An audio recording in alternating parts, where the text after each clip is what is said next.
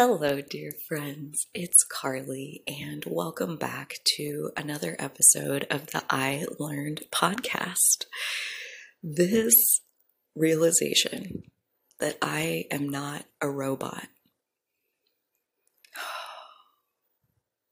I'm going to do my best to tell you what this means to me, but long story short, it feels like a ton of bricks that I didn't even realize I had on my shoulders crushing me aren't there anymore.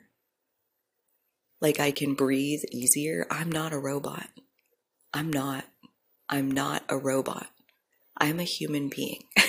like, this feels like grace and freedom and liberation and I am so grateful to even be able to see the beauty in I am not a robot, I'm a human being. To accept that, that I'm a human being. because I think what that ultimately means is that I'm a human being and I have needs. You know, robots, they, I mean, technically it's not perfect analogy. They have, they have needs too, possibly but there it's a machine right? Like it's it's a machine and it performs the same a thousand times in a row period. Like that's a machine. A human doesn't. A human has varying levels of energy strength stamina resilience based on so many different factors um, so many different factors like how well connected are we socially how fulfilled are we in our work? How well do we sleep at night? How rested are we really? These things play a role in what you're able to accomplish in a day. And when, I'm not even going to say if I experience, when I'm experiencing disruptions to my sleep or, you know, my stomach isn't feeling good or I have something messed up in my back or like there's something funky in the system. Like there's something pushing me off of balance in my overall health. And in that, I'm no longer able to perform at my quote unquote like normal capacity so, like, being a human being means that you have needs, and that if those needs are not being met, that if you're not putting in the right inputs, then outputs aren't reliable. Like, showing up to work five days a week for a full time job. Like, I mean, I very specifically, when I did have a full time job before, like, I would use my sick days. They I was very fortunate to have paid sick days and I would use them basically exclusively as introvert days. Like I I don't need time off to be sick and puking. I need time off away from people because I cannot stand the thought of having to use my voice today like that just sounds like the most disgusting thing I could ever think about doing. I don't want to talk. I don't want to be around people. I don't want to listen to them. I don't want to talk. I don't like I would just get into this place of like being so desperately deprived of my own solitary time because I was working a full-time job and like, you know, possibly doing stuff on the weekends and like then I would need to take a sick day to be basically like a mental illness day. Like I am so sick of being around people that I'm ill and I need a day to just be by myself so I can recover. And yeah, usually the next day I can go and I'm fine. Like a day away is is good. That can go a long ways. Um but all of this to say like you know, being able to accept that I'm a human and I have needs, like I'm almost 35 years old, and like, why was this such a mystery to me? Has anybody else asked themselves this question? Like, wait, she's saying she didn't know she was a human and she's been a human for three and a half decades? Like, what the, what, what happened? Um, yeah, what happened? That's, that's really the question. And this realization of I'm not a robot, it came on the heels of I'm not even going to say it's a suppressed memory because I see this memory I'm not going to say often, but like multiple times a year I loop around this memory and this thought and this pain. Um, and I'm going to tell this story for the last time and I'm going to move forward because I'm not a robot. And the reason that I used to believe wholeheartedly that I am a robot, I'm a robot. I don't have feelings. Like, that's really what I thought about myself. I used to have feelings and they got hurt so bad that I shut them off. And that is where I just started being a robot and like performing evenly all the time, no matter what. Like sh- basically shoving my emotions, my personal experience, bottling it up, not letting it come to the surface at all. So I didn't even know it was happening. Like in my mid 20s, I hardcore thought I'm a robot. And then my company sent me to this like leadership development training that included a session on emotional intelligence, and they had us take an emotional uh, intelligence assessment, and were going to give us the results of that assessment and kind of walk us through it as part of the session that we were going to. And when they handed those back, I was almost about to be physically sick. I was like looking for places that I could throw up when it happened because like spotting trash cans and like counting steps, like which one of these is closer so I don't accidentally throw up on my desk because I'm so freaking terrified that this is it. This is when everybody's going to find out that I'm a robot. This is it. This is going to be when they all find out. And I was just sick that they were going to find out. And I knew that they were going to find out because I was going to get like a 10%. Like I was going to be like some like laughing stock lowest score the instructor had ever seen, kind of like, is she human? Is she a robot? Does she not understand? Like, what happened here? Like, they were going to figure it out. They were going to like out me as the robot that I was. And they handed out all the papers alphabetically by last name. So, of course, I'm like last and I got the highest score in the class. And that was life changing. And that was, like I said, when I was like 25, 26, 26, I think. Um, and again, I'm almost 35. so, like, what? Like, why is it still, still for eight or nine more years? I still, now it's at least a question like you know for the last nine years it's been kind of this inner debate in my head of like maybe i'm a robot maybe i'm a human. Maybe i'm some kind of like android human made, got together and made a baby and i'm some kind of like hybrid creature. Maybe that's what's going on here. Like who knows? Who knows what's real? And this morning the jury came back. I'm not a robot. I'm a human I am a human. I know this for certain. And so this feels like such a big deal. So I appreciate it if you're out there laughing at me like, wow, this took her a while. Like, she's not quite as smart as I thought she was. Cool. I think that's great because, yeah, like sometimes an answer takes a really long time to process, okay? And I want to go back to that moment in time that, that, that old memory that a few times a year for pretty much my whole life. I circle around this memory and this pain and this event that happened in my childhood. And this will be the last time I tell this story. And I'm just like really savoring that because that feels really good that this is like a moment of healing to completion on something that I was in fifth grade. I know that. How old are fifth graders? I was young for my class. So I think I was like maybe nine, um, nine or 10 ish. And me and my fifth grade teacher, I, I, need to look at what my transits were in fifth grade because holy shit, she really, she messed with me on a lot of levels. And it was so, it was also the origin of the bad grade that I got while I had been sick. That was the example that happened. Um, and up until that point, I had been mommy's good girl. And like I was straight A's across the board, never gotten anything that's not an A um, on any report card for any subject. And now I'm in fifth grade.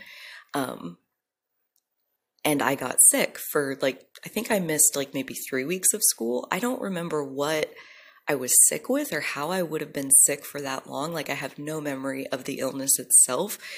All that I have burned in my brain is those three weeks were while we were reading The Wizard of Oz which at the time was like the thickest book I had ever read in my entire life. And I had a little bit of anxiety around that, that like this is big and oh my gosh, like so important to stay caught up. And like this is like the level of stress and anxiety that I had in fifth grade as far as like taking my homework and my assignments this seriously that in that heightened stress around how how big of an undertaking this would be to stay caught up in the Wizard of Oz, I got myself sick for like three weeks and I missed like half the book. And I come back and they're like ahead, like 180 pages, and I have to get caught up. And my teacher, my fifth grade teacher, she gave me zeros on all the assignments that were the ones that I missed along the way that like I hadn't done because I'm like in bed sick for weeks. And all of that happened and I come back to school and it's like right at the time when like your quarterly report card comes out or whatever. And so I get my report card and I can't remember if it was a D. I, I'm pretty, I'm like 90% sure it was a D. I don't think it was an F, but it was a D. And I I personally had like an attack i remember. Like the i just like was so angry at myself. And that night i took it home and i showed my mom. We were in the kitchen again this is like burned in my memory. We were in the kitchen. It's dark outside.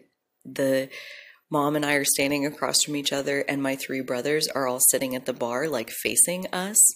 And i gave it to her and she sees it and she like I can I have the language now that like it triggered her um and she got so mad at me and I just remember her like angrily holding the report card and using it as a teaching moment to tell my brothers like this is what we don't do this is unacceptable. Do you see this? Never let this happen to you. And like using me as the example of like, this is what failure looks like. And she went and hung it on the fridge.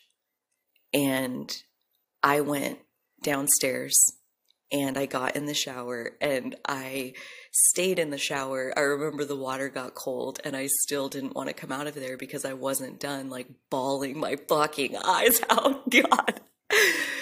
I can recall that pain. God, that, oh, of like total and utter humiliation and rejection. And like, like nothing I had ever done was worth a single fucking thing. And all of it had been obliterated when I gave in to this stupid fucking body that got sick for three weeks. I was so mad at myself and my body and just like hostile towards myself. And I, you know, like in my little little brain that this is what I figured out. I fixed it. I got caught up. I sacrificed sleep. I stayed up late. I read all weekend. I did my homework. I remember like doing a whole weekend of like for like all of these different assignments, like multiple days or even a week's worth of assignments, like in a weekend. Like I fixed it. I got caught up because like this is only the quarterly report card. Like this isn't the the end of the thing. Like I can fix this. And I did and I made myself fix it and it never happened again.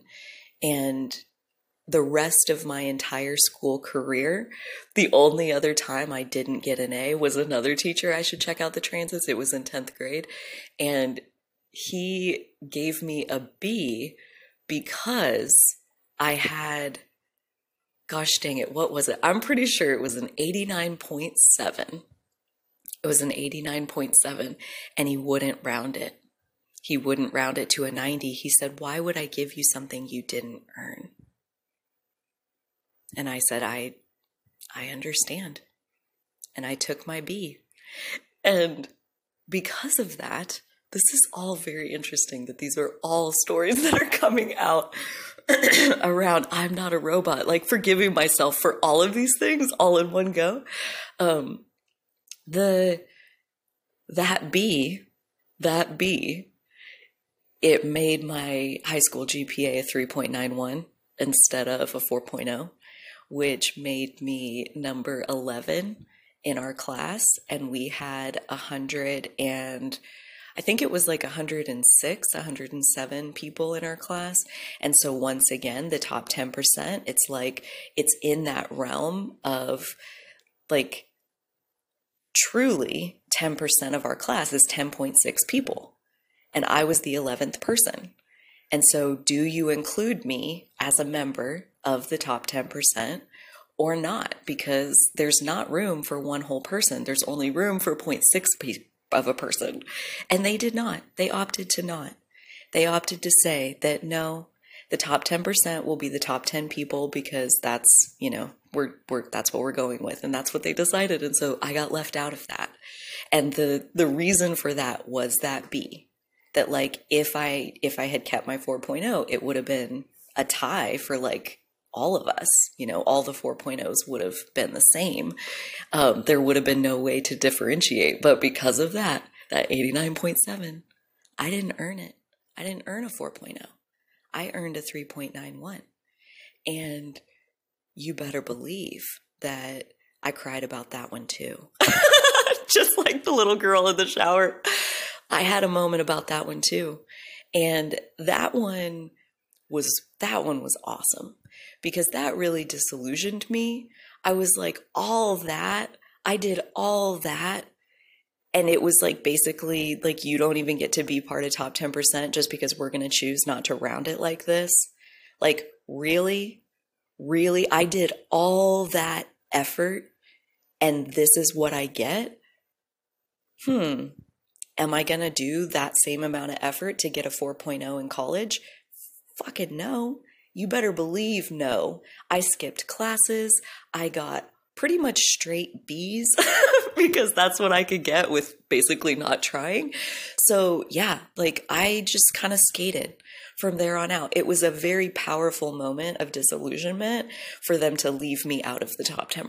And I want to just take a second and recognize and acknowledge how privileged this entire story is that I had a mom who would care and pay attention and basically be a live in tutor to me to make sure that I got straight A's all those times.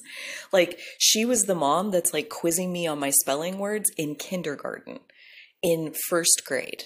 Like she's sitting there at nighttime, like quizzing me until I can spell all of them perfectly, repetitively, not on a fluke, not like she guessed and got it right, but like, do you know how to spell these words? And she would sit there with me until I was done learning them. And then I was done learning them, and then I could go on.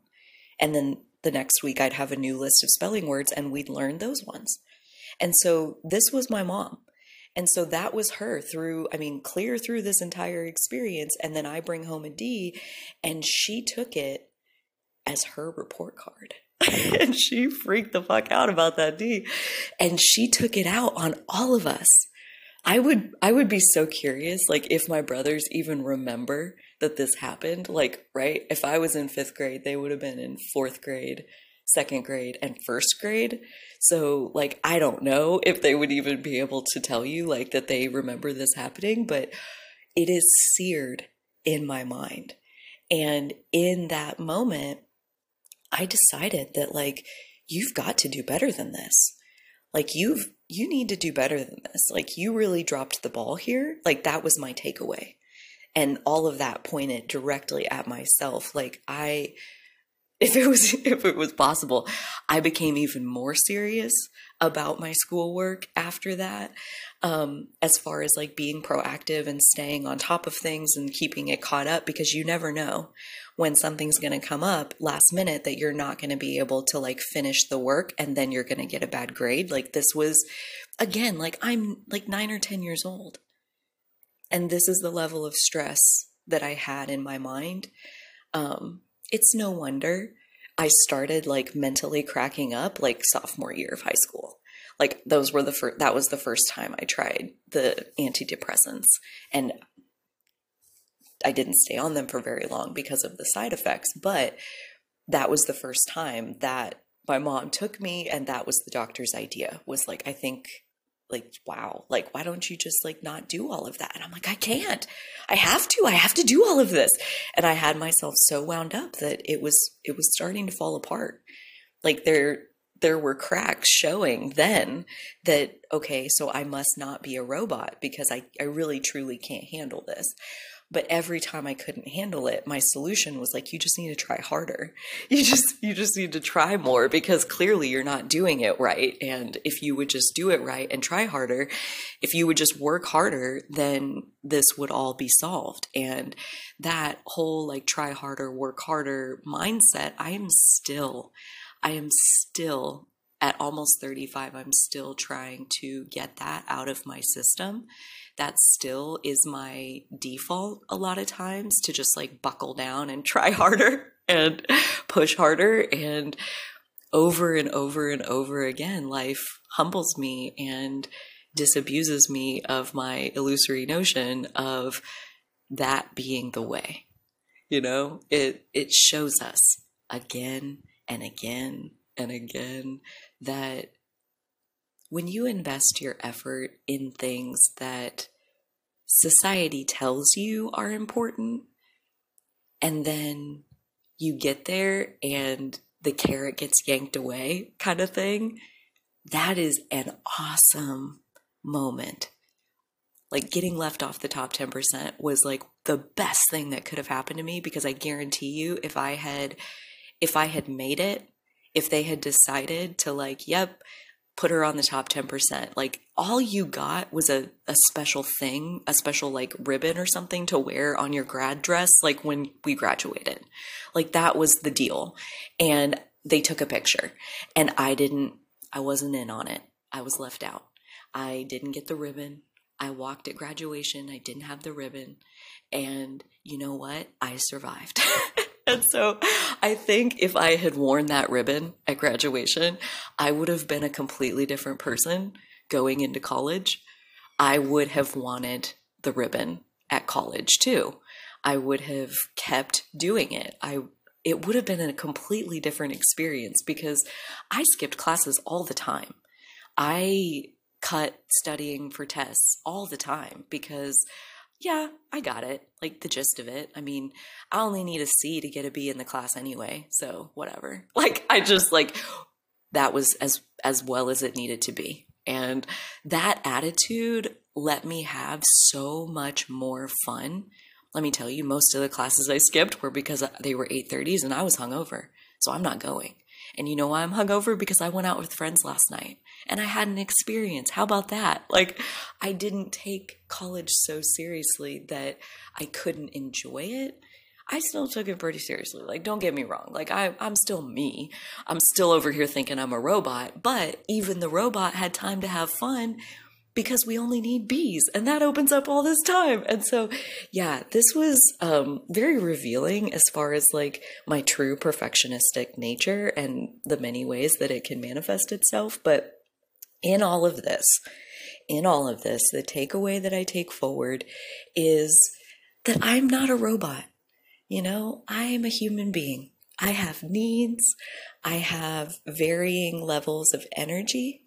I have all kinds of inputs that, when given to me in the proper amounts, allow me to run at my best. And when aren't given to me, my outputs start to look really funky. Like, I am not a machine. I am a complex, organic, carbon based creature. And expecting myself to perform at some arbitrary, externally imposed level isn't who I am anymore. I feel myself more and more and more year after year relaxing into being who I am and showing up in the world as the being that I am and responding to whatever it is that is happening in my experience and allowing that response to be this blank canvas of that's really where we get to create who we are is in how we choose to respond. It's not in the grades on the report card. It's not in the special ribbon that you wore at graduation. It's like, I'm sorry if that was you too. Oh, I'm not laughing at you. I'm laughing with you. Um, I'm laughing at myself because I am not a robot. And something got into my programming really early in those first 10 years that taught me that it was not okay to be human. Being human made you less than. And if you want to measure up, you need to transcend that shit immediately. You need to transcend your neediness. This human neediness bullshit is not going to fly around here. And I've carried that for 25 years. That's okay. It shaped me. And I'm seeing like a tree where like there's a fence post or something or like barbed wire or something and like you know like the tree can't do anything about that thing being there but the tree can grow around it. And the tree can grow in a different shape to like adjust to what is standing in its way. And it's almost kind of like bonsai i think. Like i know almost nothing about bonsai but i know they have these little like coils where they can shape and train the tree to like grow in certain ways. And that, like the pruning and everything that they do, is to get it to grow in a certain way. And I see this experience with my mom and that sickness and the Wizard of Oz and my fifth grade teacher and all of the pieces that brought all of that together.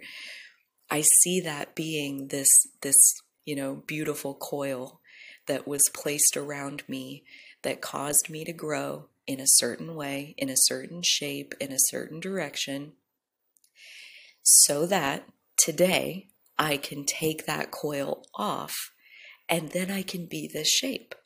And for whatever journey I'm walking going forward, I needed to be this shape. So it's not about, I wish that, you know, that experience with the report card had never happened. I'm glad it did because it made me who I am today it caused me to inflict a level of pain, stress, and discomfort on myself that I I mean, I wouldn't think was humanly possible. And that's where I got the concept that I'm a robot. I must not be human because you probably couldn't treat a human like this. You couldn't deprive them of all of these things and expect that they're going to still continue to perform, but I did. I performed like a robot. I tried and tried and tried and tried and tried and tried and tried and tried and tried. And the stamina I had was ridiculous. And now, and now, I am so freaking grateful. I am so beyond grateful. Like my heart feels like it's expanding in this moment to hold the amount of gratitude and appreciation that I feel for that experience with the report card because it put that coil on me and it forced me to show myself what I am truly capable of. When I dig deep and I believe that I need to do something, the amount of try that I have access to is insane. It is deep, it is limitless. I will literally kill my body trying to do the thing that I set my mind on, that I believe I need to do. And so here's the here's the beauty in that. Now I know I'm capable. And now again, I get to be the being that I am in my world.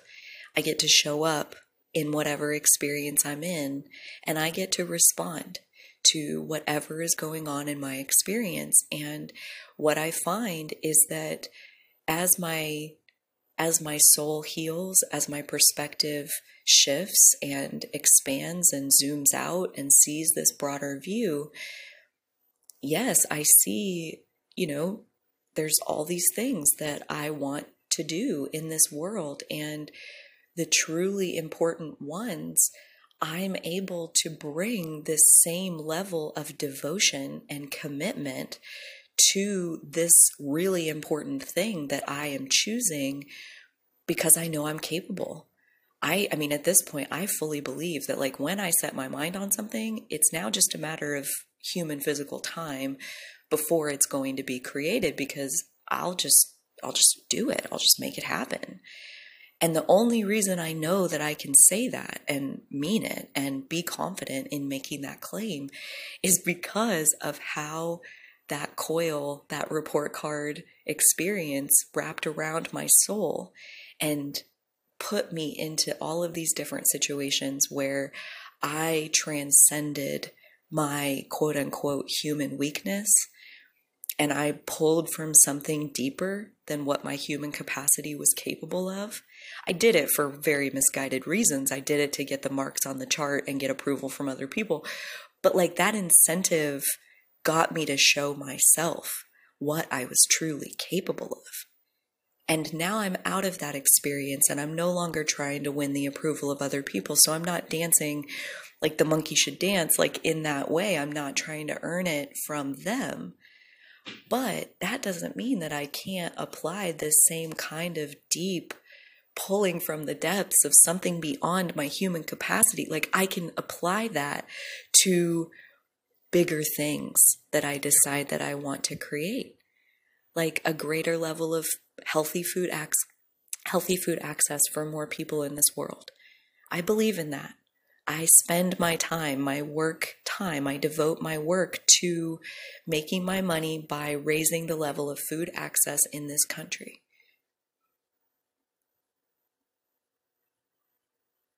That's something that's important to me. It's valuable. It's meaningful. It's literally improving the quality of life of countless people. Like I tried to add it up and already, I mean, I've touched like over 50,000 lives just by the projects that I've like already worked on and like granting greater access to healthy food in their area. Like raising the opportunity in those people's lives for them to have access to this. Like to bring that same level of try, to bring that same level of like hard headed perse- perseverance, overcoming. Because in order to get stuff done, it's just a series of overcoming the obstacles that stand in the way, period. It's like no path is ever easy. Anybody who's ever gotten anything done knows that like it's not because all the obstacles suddenly like fell over dead. It's because you got around this one and then you figured out how to climb over this one. And then you found a secret tunnel that went underneath this one where you didn't even need to face it. You just climbed underneath. Like all one at a time. You just meet the obstacle, meet the obstacle, meet the obstacle, do the work, do the work, do the work, do the work, do the work, and eventually you get there. That's all it is to get anything done in the physical world. And so that report card experience, that coil around my soul taught me that. And today I take that that coil off and I recognize that I am not a robot. I am a living creature and yes, I do have access to this well of something that transcends my humanness, but I have a relationship now with my humanness where I also understand that like what's in that well can't actually physically sustain my human vessel at this time yet. I think we're headed there, but that's like an episode for another day. I have to feed it food. I have to put water in. I have to put in oxygen. I need sleep um, there's all of these physical things that the body needs that have nothing to do with what's in that well. And so it's like drinking coffee when you're tired. Like, yeah, you might feel like you wake back up, but like your body didn't actually get the rest that it needed in order to give you the energy that you were looking for. And so that can be like what I'm in my relationship with it now. It's like that has to come in bursts, like little bursts of here for this little bit of time, push push hard and get where you want to go and then be ready to really really relax and take it easy and take some time and rebuild and rejuvenate and repair and re-energize all what you just spent. It's like you you emptied the whole savings account in that big push and now you you're broke and you got to like build the savings account back up so if you want to push again you have some resources to do it with and so i have a relationship now where it's like sometimes i live on land in my human form and sometimes i swim deep into the part of me that's beyond my humanness and I know how to access that because I've had to, because I wanted to get there bad enough. So I found a way. And what it unlocked inside of me was this was this well of if you want it, you can create it. You just have to do the work and you have to show up and you have to face the fears and you have to face every other obstacle that wants to stand in your way. And it was in that ability to persevere, persevere, persevere, persevere that I got the mis misconclusion, the misinterpretation that I'm a robot. I must be a robot. but again, today I fully take that off. I'm not a robot. I'm a human. I have needs. I have many needs. I'm an incredibly needy individual. And I own that fully because I meet those needs mostly for myself. Almost all of them. Some of the needs require other people, and those people are in my life, and those needs are usually the ones that aren't as critically important that they be met every single day. The ones that I need every single day are 100% my responsibility. So I see no reason to be ashamed or feel bad that I'm a needy individual or that anybody would ever identify as being a needy individual. I think that word has been kind of co opted by the selfish ones. We tend to be called needy when we're trying to take care of ourselves instead of being open and available to take care of someone else in their needs. Um, and so yeah, like I think there's like this whole package of realizations that is so beautiful to get to run through my system like this. So I can really sink even deeper into this realization that I am not a robot. I am a human. I am a human. I am not a robot. Thank you so much for listening. It has been my pleasure to spend this time with you. Until next time, dear friend, I do hope that you will take such good care of your human self. And so will I.